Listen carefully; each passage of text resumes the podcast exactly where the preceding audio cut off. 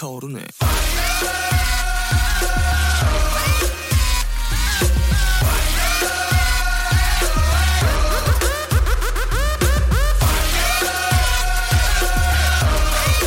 여러분을 향한 최경영의 열정은 한여름에도 불타오르네. 여러분을 위한 최경영의 정보는 한여름에도 불타오르네. 정출 조사 기간이라고 더 열심히 하진 않겠습니다. 정출 조사 기간이라고 더 재미있게 하진 않겠습니다. 365일 한결같이 불타오르는 최경영의 경제쇼 플러스. 네, 안녕하십니까. 저는 진실탐사 엔터테이너 최경영입니다. 주말에는 세상의 이익이 따따블로 되는 최경영의 경제쇼 플러스 시작하겠습니다. 방금 들으신 음악은 BTS의 불타오르네, 최경영의 경제쇼, 경제쇼 플러스도 모두 청취율이 불타올랐으면 좋겠습니다. 김호준, 기다려. 곧 간다. 예. 예, 오늘의 출연자, 요즘 뜨거운 이슈죠. 이분도 뜨겁네요. 부동산 과 함께 같이 뜨거운 남자입니다. 예. 이광수 미래에셋대우 수석연구위원 모셨습니다. 안녕하십니까. 예. 그리고 경제쇼 플러스의 복동이죠. 네. 오윤혜 씨 나오셨습니다. 네, 예. 오은혜입니다, 여러분 반갑습니다. 반갑습니다. 이 두 조합으로 지난번에 유튜브에서 무주택자 천국이 온다. 최경련의 경제쇼 플러스 했었거든요. 그게 55만이에요. KBS 1라디오의 유튜브 이제까지 한 1년 정도 했는데 네. 55만이 2등입니다. 근데 한 1년쯤 전에 한게 아, 3천 차이 나요. 어. 저희가 한 달 전에 한 게 55만인데 어. 그렇기 때문에 1등은 우리 거다. 1등은 곧 우리 거다. 어? 아 너무 부담스러워요, 기자님. 부담스러워요. 네, 많이 부담스러워요. 2편에서 네. 좀더 부담을 느끼시라고 그러니까요. 오늘도 또 이광수 의원을 초대를 했지 않습니까? 출연료 따따블 되는 겁니까? 취재, 출연료는 KBS에 물어보시고 저는 사원일 뿐이고요. 예. 일단은 내 집을 부탁해 2편 시작을 해보겠습니다. 오늘은 조금 더 구체적으로 들어가는 그런 음. 시간이 될 것 같습니다. 어떤 내용입니까? 오늘은 음. 그러게요. 좀 더 구체적으로 한번 해보려고요. 그렇죠. 어, 그냥 아. 두리뭉실하게 지난번 뭐 양털 깎고 뭐 이런 아, 얘기 네. 그렇죠. 해드렸는데 네. 그러면은 진짜 내 집 마련을 음. 어떻게 하고 네. 그리고 앞으로 어떻게 뭐 대응해야 되는지 네. 이런 얘기. 언제? 음, 그렇죠. 예. 언제 이런 예. 얘기도 해보고 예. 그래서 현실적인 고민을 좀 해볼까 해요. 음. 그게 사실 더 중요하니까 그렇죠. 두리뭉실하게 하지 말고요. 그렇죠. 일종의 이제 솔루션을 음. 제시하는 프로네요. 음. 1편보다 더 인기가 좋을 수도 있겠습니다.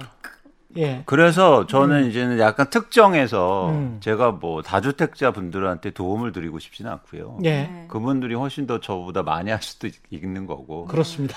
그래서 일반적으로 부동산 시장에 처음 진입하거나 예. 그다음에 이제 내 집 마련을 고민하시거나 음. 네. 내가 진짜 살 집을 고민하시는 분들이 음. 그러니까 어떤 좀 지표도 보시고 음. 어떻게 시장 상황을 좀 읽어야 되고 예. 사실 중요하잖아요. 그죠? 그렇죠. 단순하게 이런 뭐 어, 집 마련뿐만 아니라 워낙 큰 돈이 들어가니까 그쵸. 주위에서 이게 음, 음. 주식 시장을 들어가기 위해서는 사실 몇 천만 원만 투자를 한다고 해도 책 사서 공부하고 굉장히 공부를 많이 하세요. 어, 네. 근데 부동산은 뭐 몇 억짜리 많잖아요. 네. 근데 덜컥 사. 음, 음. 어. 그건 좀 이상한 것 같아. 음. 그렇잖아요. 너무 맞습니다. 쉽게 사고 맞습니다. 별로 공부를 안 해요. 맞습니다. 음. 근데 그거는 사실은 집중적으로 좀 공부를 주식 공부 이상으로 좀 해봐야 될 왜냐면 돈의 양이 맞아요. 거의 다르잖아. 전 재산, 전재산인데. 그쵸, 그쵸, 예. 그쵸. 저는 이 프로를 통해서 음. 제가 그동안 얼마나 삽질을 했는지 알게 됐어요. 제가 어떤 어떤 삽질을 했어요. 청약을 되게 많이 넣었거든요. 네. 예. 근데 그 무주택 기간 맨날 떨어졌잖아. 맨날 떨어졌어요. 근데 예. 무주택 기간에 제가 잘못 계산한 거예요. 음, 저는 신혼 때 빌라를 샀기 때문에 예. 그 빌라를 판 지점부터 무주택이라고 계산을 했는데 찾아보니까 예. 그 제가 샀던 빌라는 60평방 제곱미터 이하이고 아. 음. 1억 3천만 원 공시지가 예. 이하라서 음. 무주택이라는 거예요. 그쵸, 그쵸, 그쵸. 그거를 나는 이제 한 거야. 5년 만에 아는 거예요. 그쵸, 그쵸. 그때 알았으면은 아. 진짜 제가 막 했던 것들 한 4억이면은 살 수 있었거든요. 3, 4년 전에. 그 정도 점수였으면 네. 만약에 그 점수가 합해졌으면 신혼 부부 특공을 해 가지고 제가 57점 정도 나오더라고요. 네. 지금은 네. 네. 그, 그, 근데 뭐한 거야? 아니 아무도 나한테 안 알려줬잖아. 아니 누가 알려줘요 그걸? 다 경쟁자인데 서로. 아니 근데 그 네. 요즘에 청약홈 들어가 보시면 네. 청약 점수를 계산해 주거든요. 네. 예, 그래서 잘 거기서 구분해서 내가 어디에 해당한 잘만 읽어 보셔도 네. 청약 값점을 자동적으로 계산해 주는 게 있기 때문에 청약홈 페이지를 네. 원래 네. 안 들어가 보셨어요? 아니 거기서 계산한 건데 무주택 기간은 내가 입력하던데. 아 근데 그 그, 기간은. 그 아, 그러니까- 무주택이라는 걸 그 가점을 미리 예상해서 계산해 주는 게 있습니다. 네. 예, 그러니까 거기서 그러니까 내가 뭐 얼마를 몇 년 동안 갖고 있었다 이런 걸로 해서 그러니까 미리 그걸 아. 예측하지 마시고 어, 아. 어. 그래서 그렇게 하고 아, 나만 하면 그래, 계산해 나만 주거든요. 삽질했던 거네.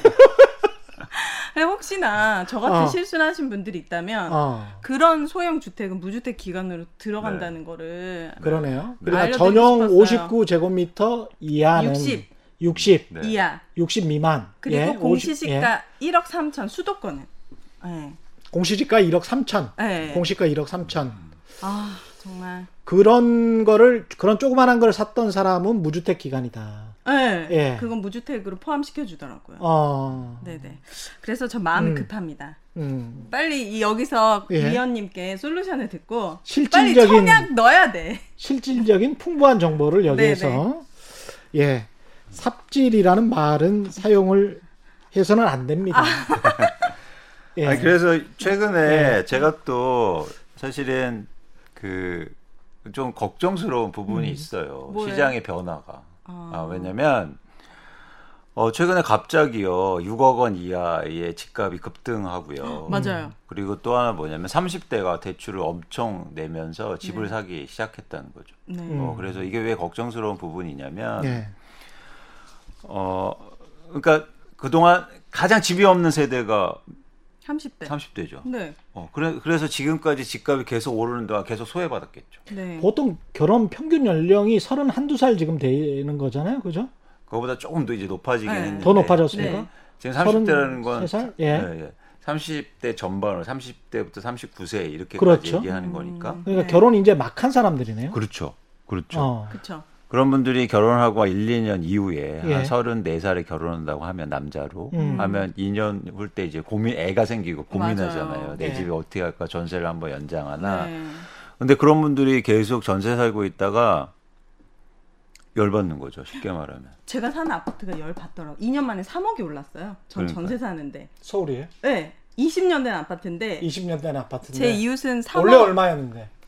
4억이었어요. 제가 전세를 들어왔어요. 4억인데 이게 집 가격이 4억이었는데 7억이더라고요. 지금 그래서 쟤랑 저랑 친하게 지내는 이웃은 집을 사서 왔거든요. 음. 그래서 최근에 팔고 어. 다른 데로 이사 갔어.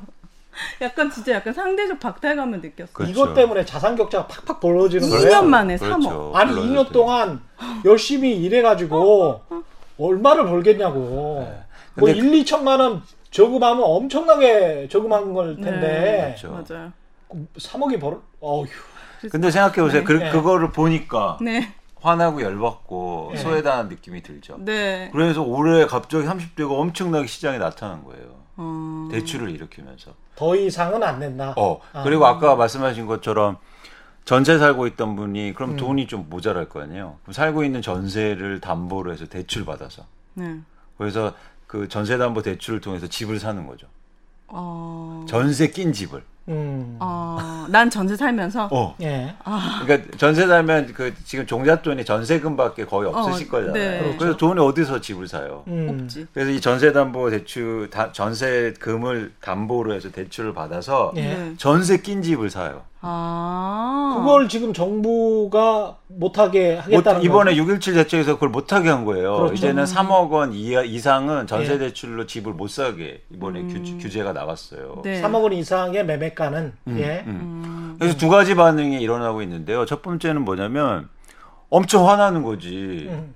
나 그동안 집 없어서 이제서야 뭐 좀 사보려고 하는데 날 규제해? 어, 음. 어? 집 많이 갖고 있는 사람을 규제해야 되는데? 맞아요. 그래서 저 지금 화나 있어요. 화, 예. 화가 많이 났더라고요. 그럼 어떻게 해야 됩니까? 네. 어, 그러면 이제 어떤 현상이 일어나니까 3억 원 이상으로 하니까 2억 원짜리 찾아다니기 시작해. 아오 진짜.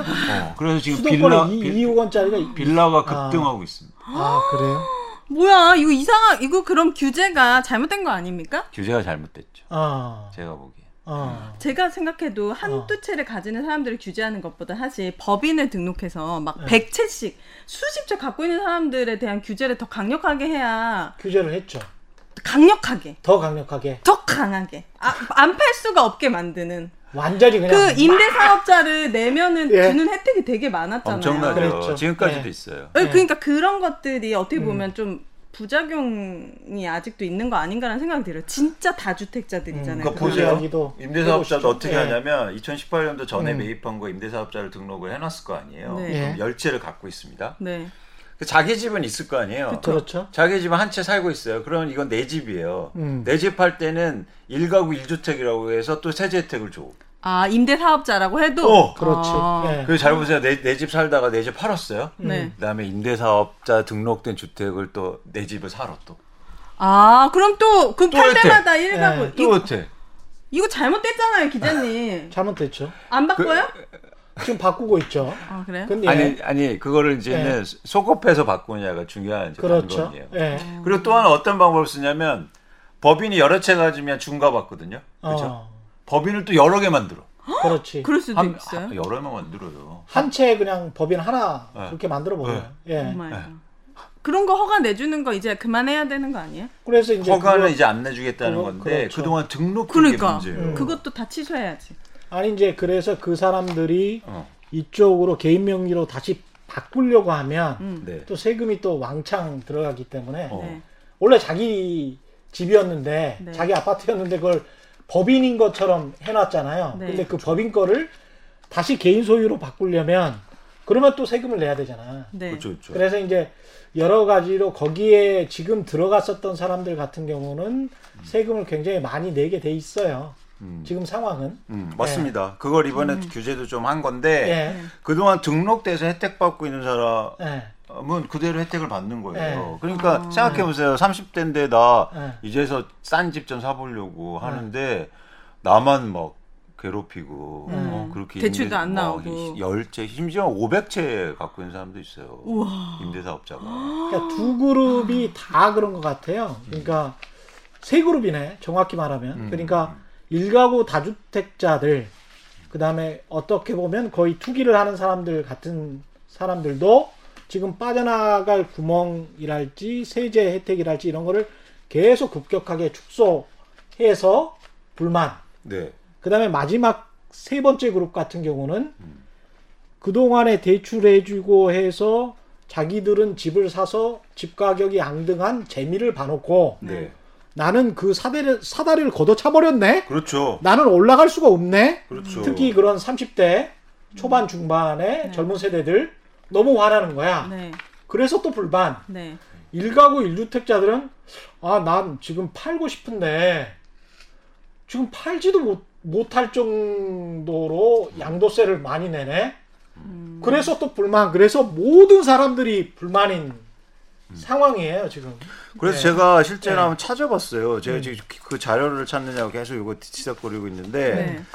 임대사업자하고 얼마나 되길래 예. 그렇게 영향을 미쳤을까? 아. 그래서 제가 개별 아파트별로 다 조사를 해봤어요. 개별 아파트별로. 저희 네. 집주인도 임대사업자거든요. 아, 그래요? 어, 네. 그러니까 그래서 아. 제가 아파트별로 임대사업자 비율을 다 조사를 해봤어요. 예. 그것 때문에 이거 보세요, 이거 제가 이거 여러분들께 올려드릴게요. 예. 이게 뭔데요? 이건 왜냐면 심각성을 그렇죠. 알아야 되니까. 예. 이거 보세요. 이 아파트별로 임대사업자 호수요. 2,600 가구 중에 거의 500 가구가 임대 사업자 거야. 그게 서울에 있는 아파트입니다. 서울 다 서울이요. 평균적으로 보니까 13%가 임대사업자로 묶여 있어요. 아. 혜택 다 받고 있고. 보세요. 막 4천 가구인데 500채 막 이거잖아요. 엄청나죠. 몇백 채야. 기본 다 다 세 자리 주네. 몇백 근데 채. 이게 이광수 의원도 잘 아시겠지만 박근혜 정부 때부터 이제 임대 사업자들을 활성화하는 정책을 폈잖아요. 네, 네. 그게 사실은 이제 이어져 온 건데 그 이유가 뭐냐면 저 네. 사람들이 저렇게 굉장히 많이 가지고 있으니까 양성화시키기 위해서 사업자 등록을 좀 해라. 그렇죠, 그렇죠. 사업자 등록을 하면 네. 세제 혜택을 줄게. 음. 대신에 좀 월세도 좀 깎아주고 그러면 훨씬 좋, 좋겠지. 음. 뭐 이런 식의 어떤 유인책을 썼던 거예요. 그래서 네. 박근혜 정부 때부터 2014년인가요? 그때부터 지금 단계적으로 하다가 2017년에 문재인 정부에서 그걸 받아서 더, 강, 저, 저, 더더 해버렸죠. 혜택을 줬어요. 더 해버렸죠. 아. 그래서 그게 굉장히 잘못된 정책이 돼버린 거예요. 지금 결과적으로. 그러니까 선의는 예. 있었어요. 예. 왜냐하면 전월세 사시는 분들한테 안정적으로 음. 갑자기 전세 가격, 월세 가격 급등하면 안 되니까 그럼 등록해서 5% 상한선을 놓고 아, 그렇지. 더 이상 못 올리게 한 거죠. 네. 선의의 저 사람들이. 너무 많이 가지고 있으니까 음. 저 사람들을 생각해 준 게 아니고 전월세 세입자들을 생각해서 음. 세제 혜택을 준 거예요. 흥분하지 그렇죠. 마세요. 이강수 위원님 말씀 많이 예. 하게 해달라고 아마 지금도 댓글을 막 달고 있을 거야. 왜 이렇게 이강수 위원 나오시면 말을 못해서 안 돼. 알았어, 알았어. 네네. 근데 이게 예. 우리 저희가 알아야 될 게 문제가 발생한 거예요. 이게 혜택을 줘서 배 아프다가 아니고요. 그게 네. 문제가 아니고 사실 시장의 가격을 올리는 건 두 가지 이유거든요. 시장이 가격 상승하고 하락하고 이 이유는 뭐냐면 아, 수요 공급이에요. 수요가 증가하거나 공급이 감소, 줄어들고. 네. 공급이 감소하거나. 근데 주택 여러분 주택 공급이 어떻게 감소합니까? 공급이요? 분양을 많이 안 하거나 안 짓으면 감소. 공급이, 감, 공급이 감소한 적은 없지. 아, 그럼- 총량은 증가하잖아요. 아, 공급이. 감소한 적은 없지. 예. 죄송합니다. 계속 집은 짓잖아요. 아, 네. 지금 많아져요 계속. 아. 그죠? 네. 예. 근데 공급이 확 감소했습니다 최근에. 아, 파는 사람 안 내놓으니까. 그렇죠. 그렇죠. 예. 그 대표적으로 임대사업자들이 장기로 보유할수록 혜택이 크니까 음, 안 안 패는 거예요. 팔 년.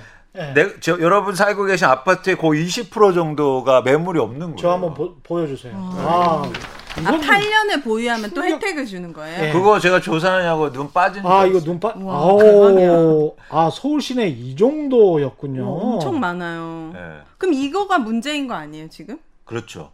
어, 이게 문제죠.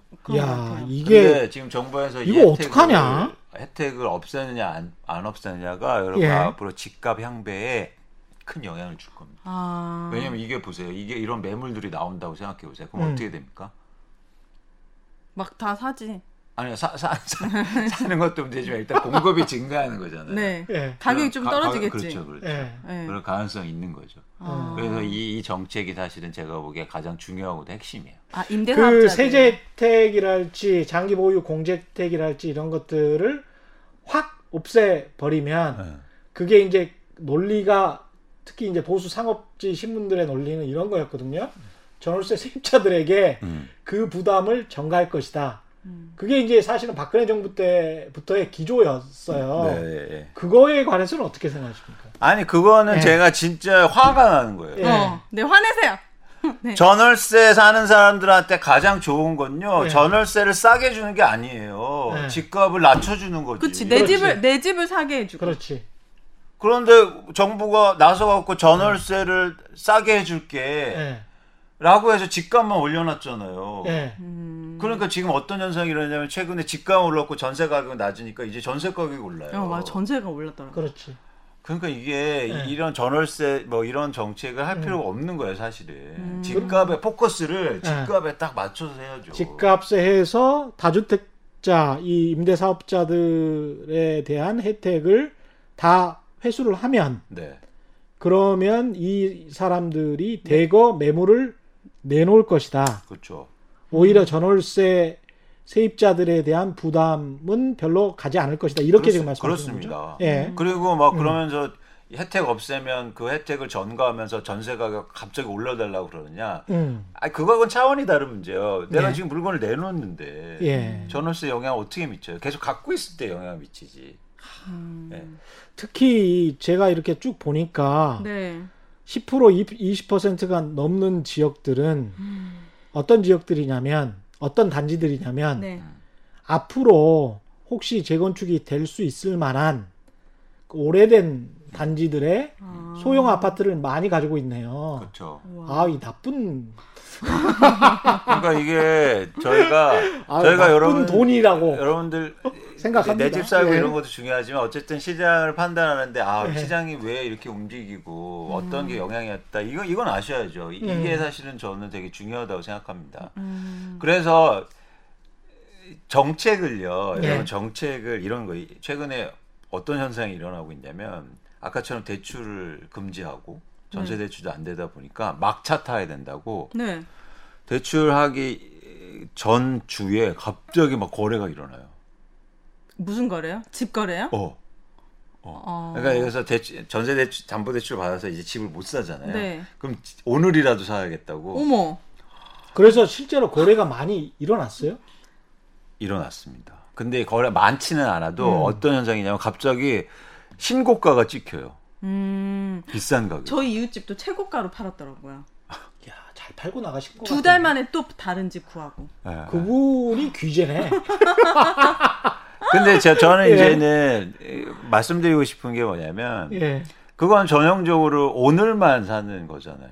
음. 예, 그냥 지금이 중요한 거잖아요. 이렇게 좀이내집 마련이나 집을 사는데 좀 긴 안목으로 보실 필요가 그렇습니다. 있죠. 예. 그래서 당장 내일 내일 대출이 안 된다고 오늘 대출 받아서 그러니까. 집을 사는 게 그, 그런 식의 지금 시장이에요. 어쨌든 아. 지금 한국의 주택 시장 중에서 가장 문제가 됐던 거예요. 왜 주택 임대 사업자들 뭐 규제해야 된다 말들이 많냐면 이렇기 때문입니다. 음, 너무 많이 갖고 있긴 해요. 사람들이 불안해하고 초조해 하는데 특히 그 30대들이 더 그러는 이유가 있을까요?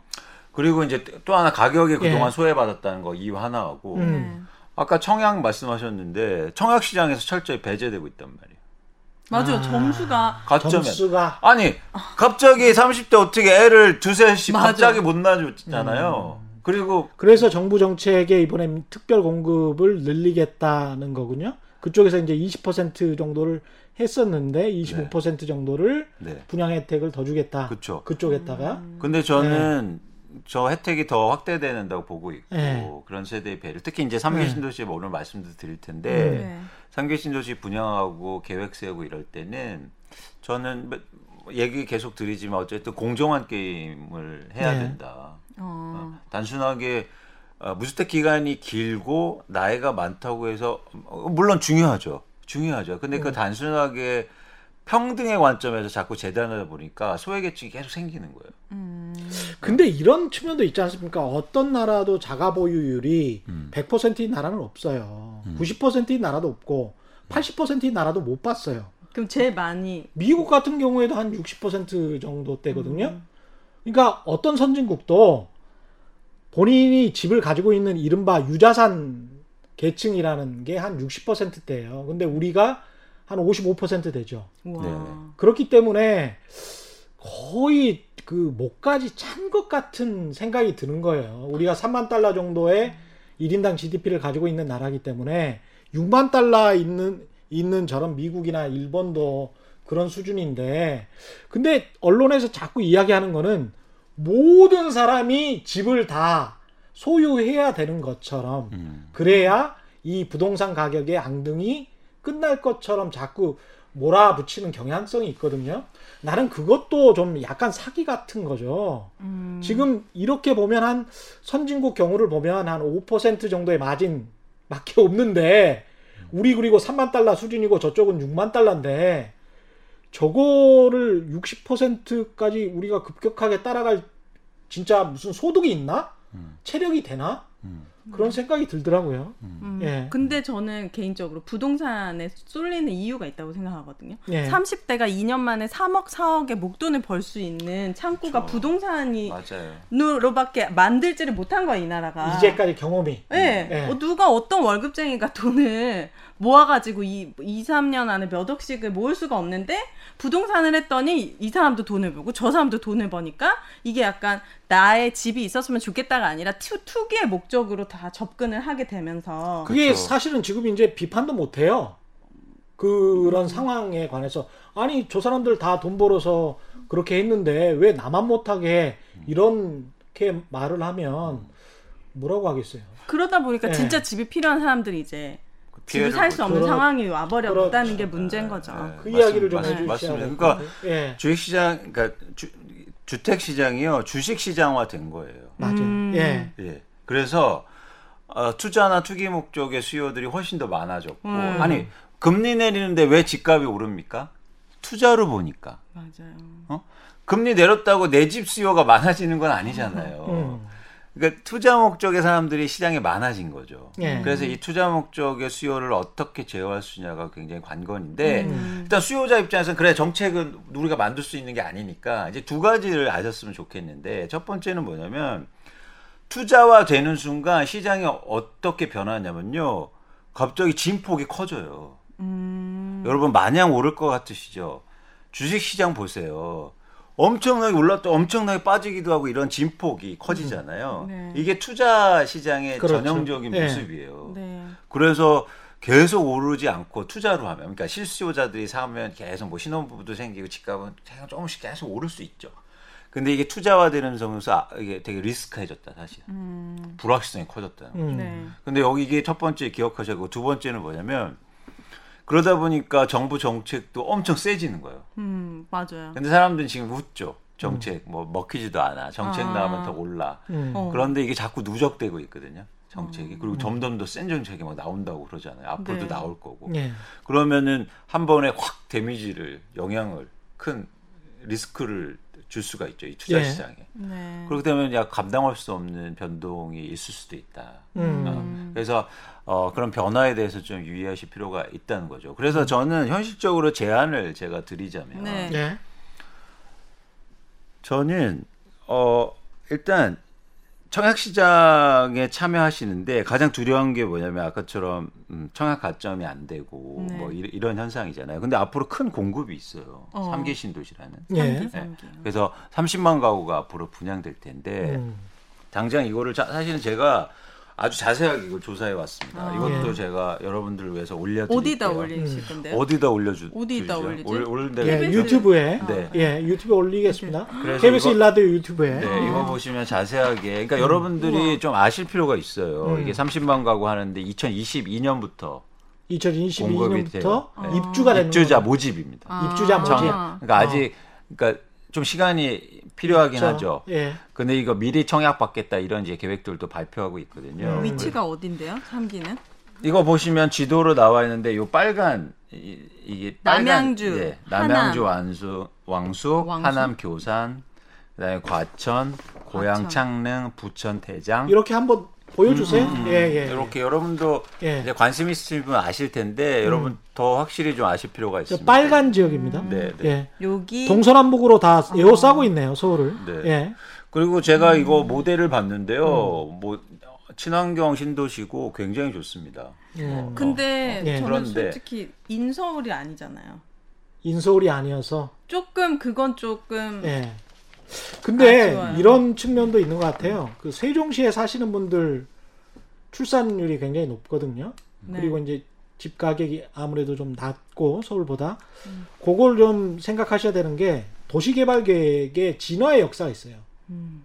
그래서 구 신도시들과 차별화된 신도시들을 만들 가능성이 굉장히 높습니다. 제가 보기에는. 그쵸. 신도시는 예. 몇 가구 이상을 신도시라고 하는 거예요? 기준이 있어요? 신도시?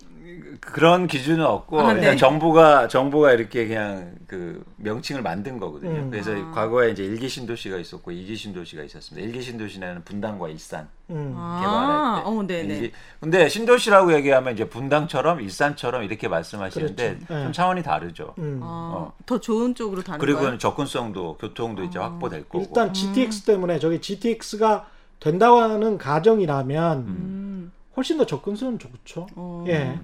예. 네. 그래서 제가 반대로 생각하면 만약에 음. 서울 도심이라고 하면 막 비싸게 주고 나서 그 마음고생 하는 것보다 네. 사실은 거리 있고 그러니까 이게 너무 뭐 어, 편안한 얘기 아니냐 음. 이렇게 말씀하실 수 있지만 사실 점점 더 시간이 다가오고 있잖아요. 어, 2022년부터 그렇습니다. 입주가 거예요? 아니요 입주자 모집. 아 모집? 그럼 입주는 2년 그러면 2년 후. 아. 2년 근데 후. 그거를 정부가 좀 당기겠다고 하는 게 음. 지금 불안 심리가 있잖아요. 그러니까 네. 그리고 그게 당연한 거죠. 그냥 너무 오르니까 사람들이 맞아요. 불안해서 뭐라도 하나 잡고 싶은 음. 거예요.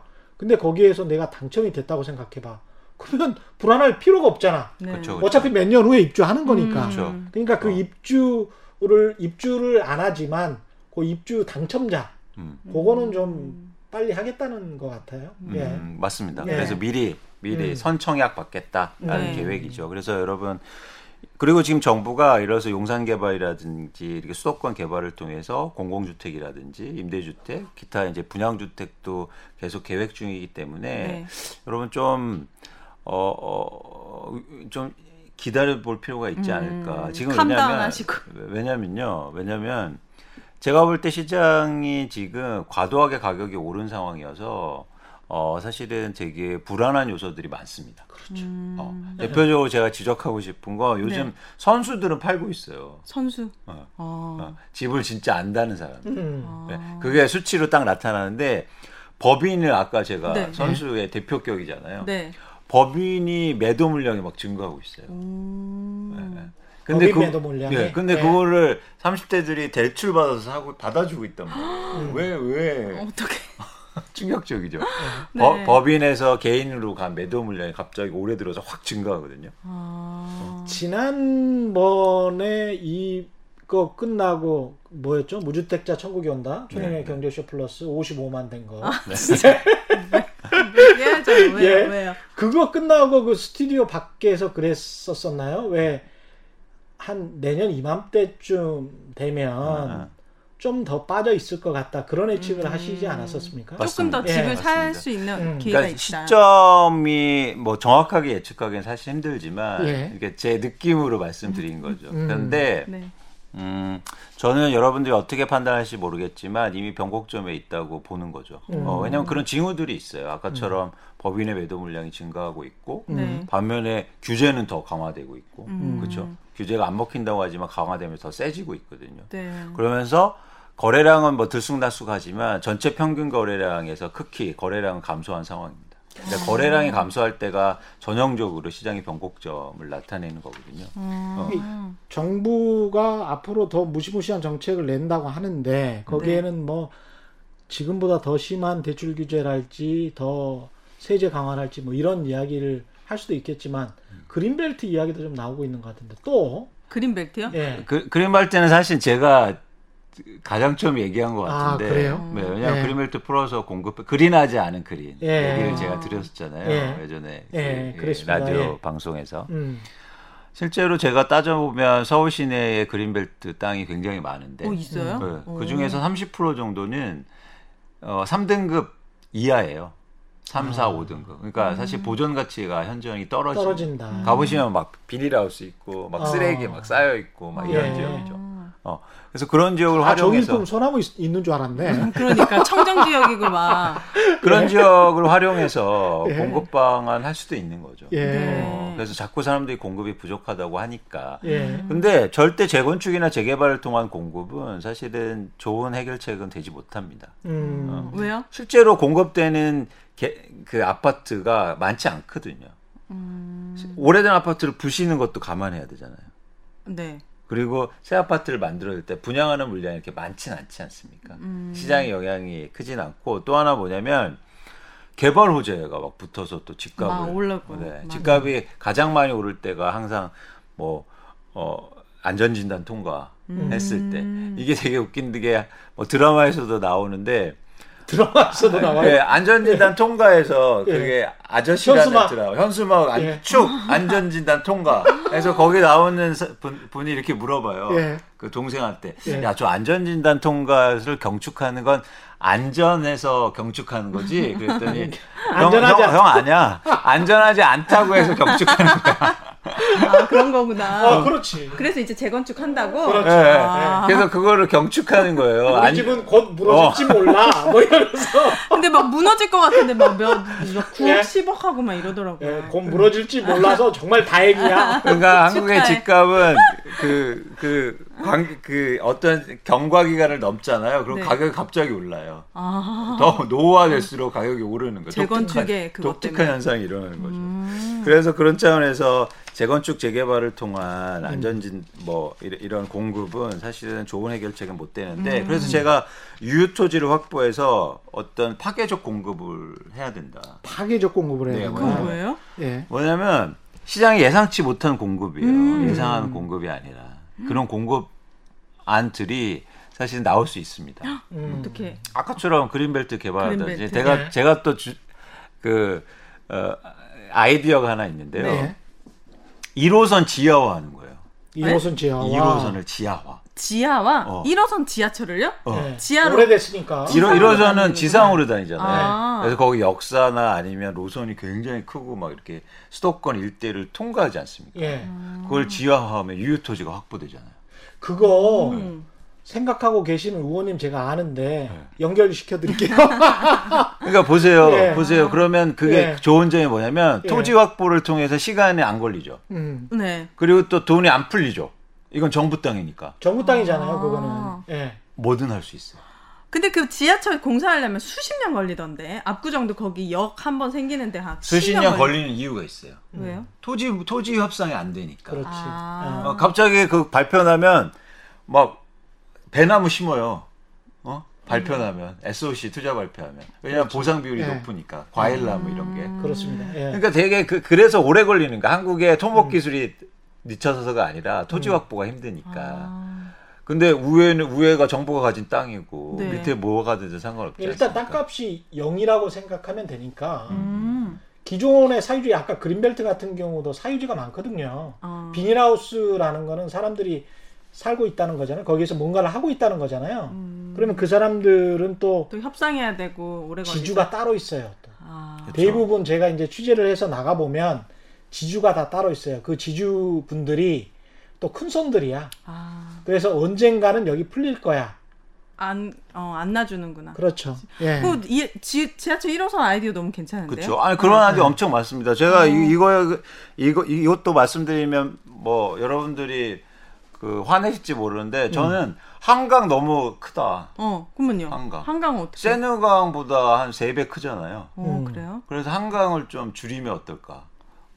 줄, 어떻게. 어, 어, 한강을 좀 줄인다. 네. 줄이고 땅을 만들어? 예. 어, 왜냐하면 지금 압구정동 같은 데가 네. 한강을 매립해서 만든대요. 아, 그렇죠. 진짜요? 그렇죠. 예. 오. 예.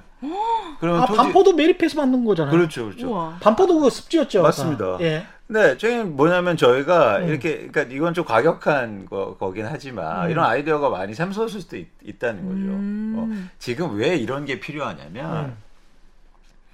주택 시장에 참여하거나 내 집 마련이가 투자 목적으로 사람들은 지금 심리가 가장 중요해요.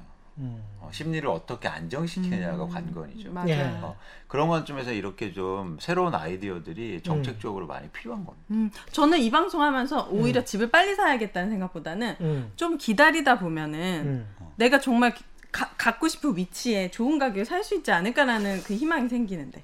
저도 그 생각을. 계속 하는데 네. 조금만 더 기다려 보시라는 이유에 특히 또 우리 언론사들이 네. 어떤 식으로 보도를 하냐면 지금 당장 사서 일반 서민들에게 네.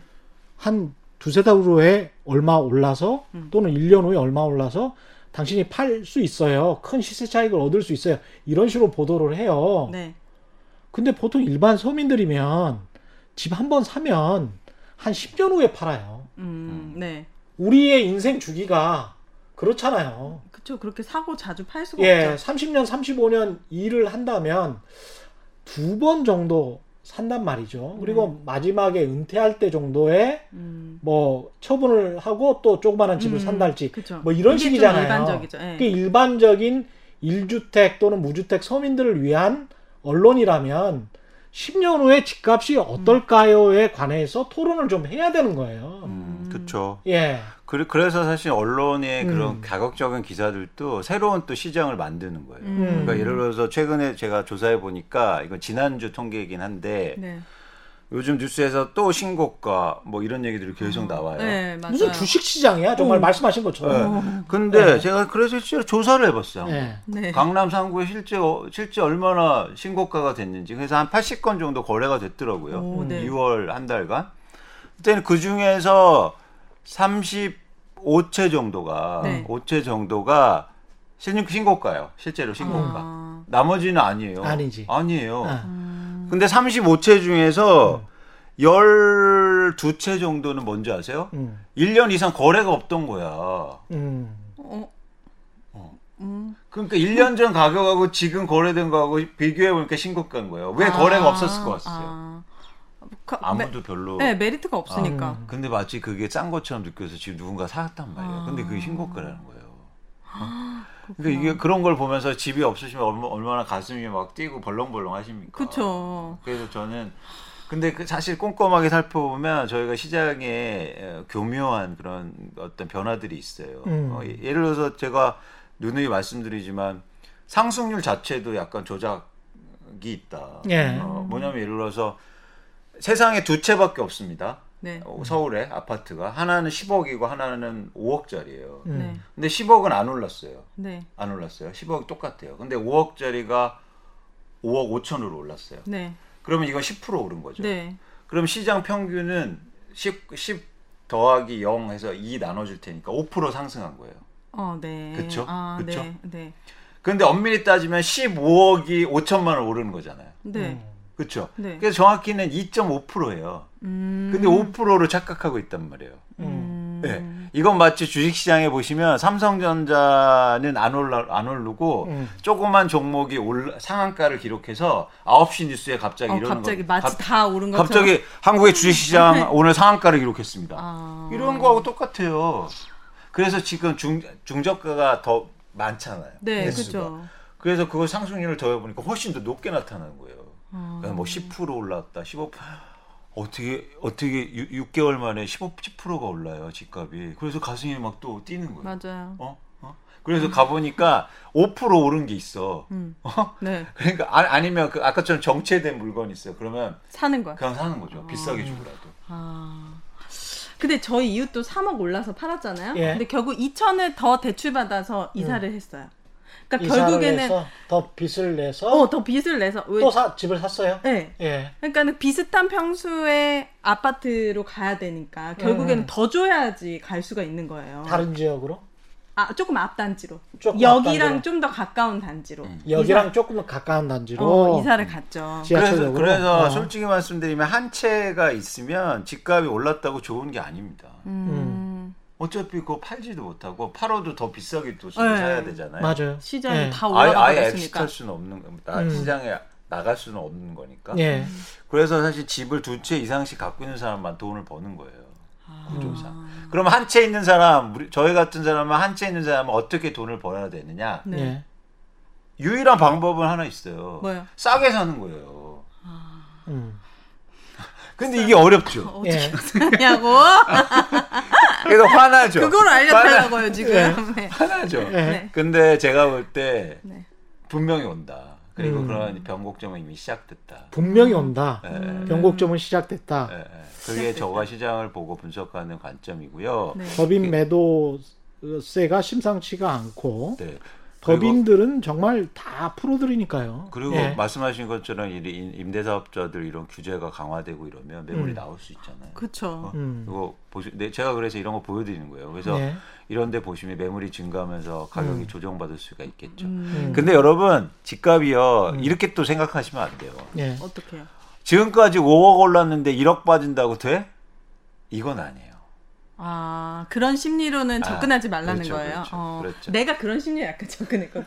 배 아픈 거야. 어쨌든 사업 벌어. 1억 빠진 게 1억 빠진 거예요. 아 오케이. 그냥 그렇게 받아들이셔야 돼요. 네, 네. 알겠습니다. 그래서 1억 빠지면 사면 돼요. 아 그래서 제가 지난 시간에 그런 말씀을 드렸잖아요. 음. 그러니까 그게 제일 중요한 것 같아요. 저도 참 고민스러운 게 네. 지난 2년 동안에 너무 많이 오른 거는 사실이에요. 음. 그래서 문재인 정부의 부동산 정책이 비판을 받, 받고 있는 것도 응당 타당하다고 보는데 네. 그 기간 동안에 이제 산 사람들이 있고 대출을 한 사람들이 있는데 그게 만약에 폭락을 해버려서 네. 그 정부 이전 가격으로 돌아갔을 때 네. 경제에 미칠 영향이 어떻게 될까? 이거는 음. 경제 쇼를 하는 사람으로서는 조마조마해요. 그것도. 음. 그렇죠. 예. 그리고 그렇게는 사실 최악의 가정은 좀 예. 이, 게 현실화되긴 좀 힘들고 음. 어쨌든 가격의 변동이 이렇게 이루어질 때 관심 있게 보자는 거죠. 음. 예. 쉽게 말해서 올해 1분기에는 음. 강남을 중심으로 집값이 많이 빠졌거든요. 예. 어. 혹 특히 호가 대비해서는 음. 뭐 굉장히 많이 빠지는데 네. 빠질 때는 여러분 더 빠질 것 같아서 집을 못 삽니다. 아 맞아요. 또 그래 사람이. 또 그것도 있어요. 그러니까 그 지난번에도 강방천 회장 나왔을 때 이야기를 했었나? 2009년, 2010년도에 그 분명히 미분양이었던 곳들이 있었거든요. 맞아요. 한참 뉴스에 나왔어요. 미분양이 무덤 해가지고. 그게 반포였어요. 아 분- 반포도 그랬어요. 예, 반포에 지금 참. 대장주라는 아파트들 음. 두 단지가 다 미분양이었잖아요. 네, 그렇죠. 아니 그래서 제 일화도 있어요. 예. 그게 뭐냐면 그 분양 소장님이 제가 음. 원래 그 건설 회사 다녔었어요. 아, 예. 예. 예. 그래서 그 아파트가 미분양 난 거예요. 네. 몇백- 5천 세 5천 세대. 몇백 채가 미분양 예. 낸 거예요. 그래서 저를 부르시더라고요. 음. 그러더니 어떻게 합니까 미분양하면 이거 너무 재밌다. 그래서 저한테 팔아달라는 거예요. 그래서 저한테 네. 예. 예. 그 수수료를 주겠다는 거예요. 오. 근데 한 채에 막 10억씩 하니까 예. 조금만 벌어도 그 대신 1%뭐 천만 원 뭐 이렇게 오, 음. 한 채당. 한 채당? 그래서 대신 또 괜찮- 심지어 조건이 있었어요. 예. 뭐냐면 10% 할인해 주겠다. 우와. 맞아 네. 그때 10% 할인했어. 그래서 예. 이렇게 이렇게 파는 거예요. 예. 5% 할인해 주고 그 5%는 제가 갖는 거죠. 오 대박. 어, 그게 바로 분양 사업자들이 그렇게 하거든요. 그렇지. 시장 때. 아. 그래서 제가 제가 열 채는 팔 수 있을 것 같은데요. 예. 그열 채를 받아왔어요. 네. 어. 받아왔는데 그래서 열 채를 받아와서 이제 아는 사람도 그러고 제가 어. 여의도에 있으니까 뭐 매- 펀드 매니저들한테 예. 소개도 시켜주고 사라 어. 그랬더니 그래서 단체로 모여서 심지어 그 탐방을 갔어요. 어, 예. 네. 어, 보러 짓고 뭐다 지어지는데 그랬더니 반포의 대표적인 아파트입니다. 예, 근데 사람들이 뭐라는 줄 아세요? 예. 예. 아 뭐 나무가 덜 자랐느니 아. 펀드 매니저들이 아. 네, 나무가 덜 자랐느니 아니면 여기 뭐 고속버스 터미널이 너무 가까워서 어. 먼지가 많다. 매연이 많다. 네. 매연이 심하다. 너무 복잡하다는. 왜10% 그때 하락기에는 부정적인 요소밖에 안 보여. 네. 어. 그래서 10% 심지어 깎아준다는데 분양가에. 근데도 아무도 안 산 거예요. 어머 어머 어머. 근데 더 충격적인 게 있죠. 뭐야? 저도 안 했다는 거예요. 어머나. 어머나. 지금 눈물 흘리시는 거 아니죠? 네. 네. 그 이후로 그게 뭐 거의 한 20억 올랐는데 25 올랐죠. 예. 30억 됐어요. 정말 우와. 34평 기준으로 무섭다. 정말 그렇게 올랐다가 이제 지금은 좀 떨어졌는데 네. 아. 어 그때 제 기억 나는데 저도 취재를 해서 미분양 돼 가지고 한 10억 선이었거든요. 아. 예. 근데 여러분, 여러분 사실은요 예상치 못할 일들이 예. 계속 나오잖아요. 예. 그게 예를 들어서 뭐 위기라고도 표현되고 예. 이제 변화라고도 얘기하는데 예.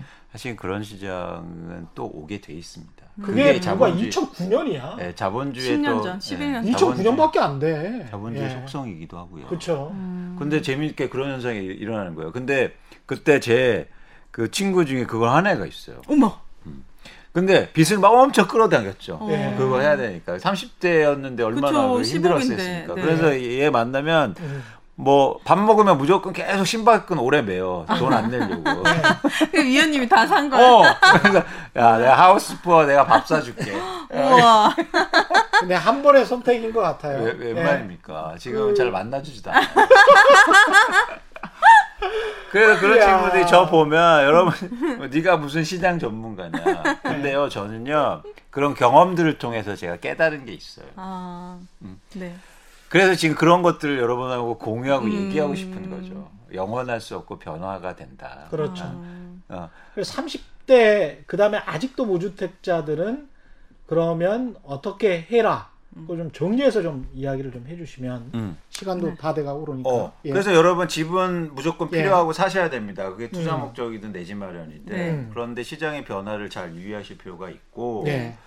그리고 오히려 집값이 조정했을 때 사는 게 맞다. 음. 구주택은 그런 기간이 분명히 온다는 거죠. 그런데 음. 그런 시그널을 어디에서 네. 찾냐면 가격이 이제 나- 조정받고 이럴 때 거래량이 회복하는 구간이 나와요. 음. 어, 그래서 항상 거래량을 한번 관심 있게 보셨으면 좋겠어요. 내 집의 아파트들이 얼마 몇 채 거래되고 네. 그리고 얼마나 지금 거래가 활성화되는지. 네. 그래서 거래가 적을 때는 여러분 쉽게 내 집 마련을 해서는 안 됩니다. 음. 거래가 많다 적다의 기준은 열채가 올라왔는데 만약에 50% 이상의 거래가 되면 많이 된 거예요? 그게 아니고 예를 들어서 제가 여기, 여기 아까도 보여, 보여드렸지만 네. 뭐한 2천 가구 아파트에 사시면 네. 그 중에서 실제로 신고되는 거래 신고되는 건수가 나오잖아요. 어디에 나와요? 국토부 실거래가 아, 거기 어머. 거기서 보시면 아파트별로 다 조회해 보실 수 있어요. 네. 그럼 엑셀로 1년치 뭐 2년치 이렇게 개별로 다 조회해서 아. 몇 채가 거래되는지 한번 보세요. 아. 사실 이게 여러분 되게 중요한 문제입니다. 거래량이 되게 중요해요. 시장을 판단할 때. 국토부에서 볼 수 있는 네. 거군요. 국토부 실거래가라고 키워드로 검색을 하시면 그 홈페이지가 떠요. 네. 그러면 거기에 가시면 요새 같은 경우는 그냥 거래량이 옆에 그래프로 나와 있더라고요. 아. 맞습니다. 맞습니다. 그 대출 규제가 좀 풀릴 그 가능성이 있나요? 그 무주택자들에게 음. 지금도 무주택자들에게도 30%인가 40%밖에 안 나오잖아요. 40%죠. 네. 음. 그건 지역 규제이기 때문에 무주택자로 지역? 해서 아. 따로 그 혜택을 그러니까 예를 들어서 투기과열지구 음. 투기지구로 규정되는 순간 LTV가 40%로 아. 정해져 있거든요. 그러면 그 지역이 아닌 데는 더 많이 나와요? 그렇죠. 어. 70%그 규제가 안 되면 70%가 대출 받으니까 아. 올해 상반기에 가장 큰 또 흐름은 대출 되는 데가 엄청 올라요. 지금 서울 수도권 뭐야. 대부분은 지금 다 됐죠. 투기 과열지구죠. 그럼 맞습니다. 서울에 집 살려면 어쨌든 40%밖에 대출은 안 된다는 거네요. 그렇죠. 그렇죠. 음. 예. 그렇죠. 네. 근데 40%도 굉장히 큰 건데 아 10억짜리 살려면은 예. 어쨌든 6억은 현금으로 있어야 되는 거잖아요. 현금 있으신가 없어 봐요. 없으니까 6억이 어딨냐고. 어. 아. 아니 근데 꼭 10억짜리 사고 싶은 거고. 아니 25평도 10억이더라고요. 25평에는 살아야 될 거 아니에요. 애가 둘인데. 아니 지역에 따라서 아니야? 다 그래? 없어요. 지금 20년 된 아파트도 지금 네. 25평이 지금 서울 아파트 평균 가격이 예. 9억을 초과했습니다. 9억을 초과했어요. 초과했다고요. 미안합니다. 여러분 그거예요. 일단 현실적 조언은 예. 변화에 좀 유의하셔서 예. 제발 오늘만 사시지 마시고 예. 어, 내일도 좀 바라보시고 변화를 민감하게 보셨다 하나 하고요. 음. 사실은 여러분 이게 청약 기준이라는 게 엄격하고 또 가점에 대한 뭐 이런 뭐 제한도 좀 있지만 어쨌든 상기 신도시라고 하는 신도시 개발도 이루어질 거고 음. 정부가 공급이란 카드를 계속 쓸 거란 말이죠. 네. 그래서 그런 어떤 공급 카드도 유념해서 계속 관심 있게 보시면 좋으실 것 근데 같습니다. 음. 사실 시장에 남아 있는 그 뭐랄까요? 그 불안 심리는 결국은 이런 저금리 유동성 상황에서 음. 그래도 정부가 주택 가격을 폭락시키지는 못할 것이다라는 어떤 그런 확신이. 이게 있잖아요. 네, 있어요, 있어요. 설마. 저희 어머니도 그러더라고요. 아. 5천만 원 이상은 절대 안 떨어지. 네. 설마 그러겠어. 네. 근데 이제 그걸 좀 시장의 관점에서 풀어서 이 가격 때문에 어떤 문제가 일어날 가능성, 그 다음에 우리가 그 대출 문제도 있고 그러니까 빚을 너무 많이 안고 있는데 사실 우리가 또 원리금, 원금을 분할 상환하는 그 비율이 높지 않아요. 네. 맞습니다. 예. 그런 것들이 나중에 다 떠안아지는 그 시점이 오는 거거든요. 네. 그게 좀 불안해요, 지금 그- 사실은. 그렇죠. 예. 이, 이거 보시면 음, 이게 최근에 음.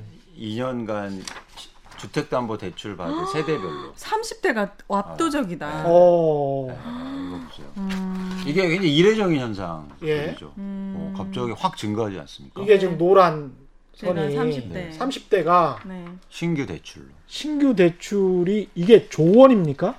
네. 최근 2년간 신규 취급된 주택담보대출 중 36%. 36%, 30대. 30대가 106조 원을 음. 106조 원.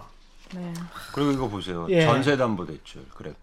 어 여기 저도 포함돼서 아 예. 전세를 담보로 집을 샀다고? 예. 아, 아. 아, 그러니까 전세 어쨌든 전세 어. 담보 대출 받는다. 네네. 근데 이게 음. 되게 재미난 게 실황이 부- 불안 요소가 될 수 있다는 겁니다. 그렇죠. 왜냐면 겹겹으로 쌓인 거예요. 누군가 전세를 살고 있는데 내 전세를 대출받아서 그 집을 어 사- 그죠. 그렇죠. 맞아요. 어. 근데 최근에 급증하지 않습니까? 음. 어, 이게 전세 대출 대- 급증한 거죠. 음. 어, 어. 불안하네요. 뭔가. 저것도 전보 전세 담보 대출을 계속 활성화하다가 저렇게 돼 버린 거거든요. 근데 제 재밌는 게 전세 가격은 이렇게 안 올랐어요. 그럼 음. 이 돈이 다 어디로 갔냐는 거예요. 그 그거 가지고 갭 투자한 사람들도 꽤 있고. 그렇죠. 그러니까 전세 가격이 올라서 전세 담보 대출이 증가하면 어 맞는데. 예, 아, 아, 이- 이- 합리적이잖아요. 그게 네. 맞죠. 근데 전세 가격이 안 올랐단 말이에요. 근데 전세 담보 대출은 왜 올라 왜 갑자기 급증했을까요? 음. 이 그- 돈들이 다 주택 매수 자금으로. 들어간 거예요. 갭 근데 이런 현상들이 전형적으로 시장의 변곡점에서 나타나는 현상들입니다. 아. 음. 그러니까 새로운 수요자 예. 그리고 새로운 형태의 대출. 예. 음. 근데 집값이 계속 오르려면 누군가 네. 또 사줘야 되잖아요. 네. 그렇죠. 새로운 사람들이. 예. 네. 근데 누가 사줘요? 갑자기 또 이제 10대가 나타나요? 그럴 수가 없죠. 예. 그러다가 이 사람들이 호구가 될 수가 있는 새로운 수요자가. 예. 왜냐면 아까 말씀하신 대로 법인은 정말 프로들은 선수들은 그치, 팔고 그치. 있는데.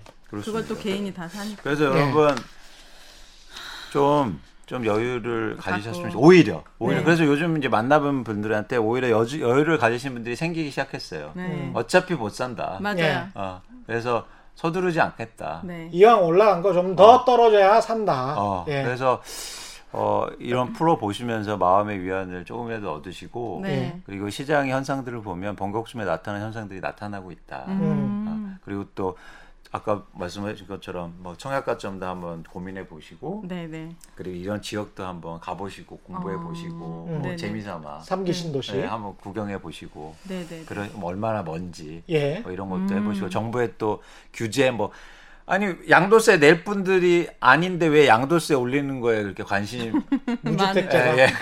관심하고 화내지지 마시고요 아. 양도세 올린다고 아, 예. 네, 그러니까. 우리의 정책 포커스는 아 정부가 어, 떻게 양질의 공급을 해주는지 그런 정책 음. 나오면 좀 무주택자인데 양도세에 분노를 하는. 그렇죠. 어쨌든 세금 낸다고 하면 화나니까. 예. 예. 종부세 어, 종부세 안 내시는 분들이 종부세 때문에 화나 있으세요. 아, 그래요. 알겠습니다. 예. 최근에 경제 플, 경제 쇼 플러스. 쇼 지난번보다 플러스. 더 양질의 방송이 나온 것 같은데요. 생각에. 60만 보겠습니다. 예, 경북 최경영의 경제쇼 플러스 청취율 조사 기간입니다. 네. 오늘 함께 해 주신 이광수 미래에셋대우 수석연구위원 그리고 오윤혜 씨였습니다. 고맙습니다. 고맙습니다. 감사합니다. 고맙습니다. 올바른 투자와 올바른 투표는 다르지 않다. 세상의 이익이 주말에는 따따블로 되는 최경령의 경제쇼 플러스였습니다. 고맙습니다.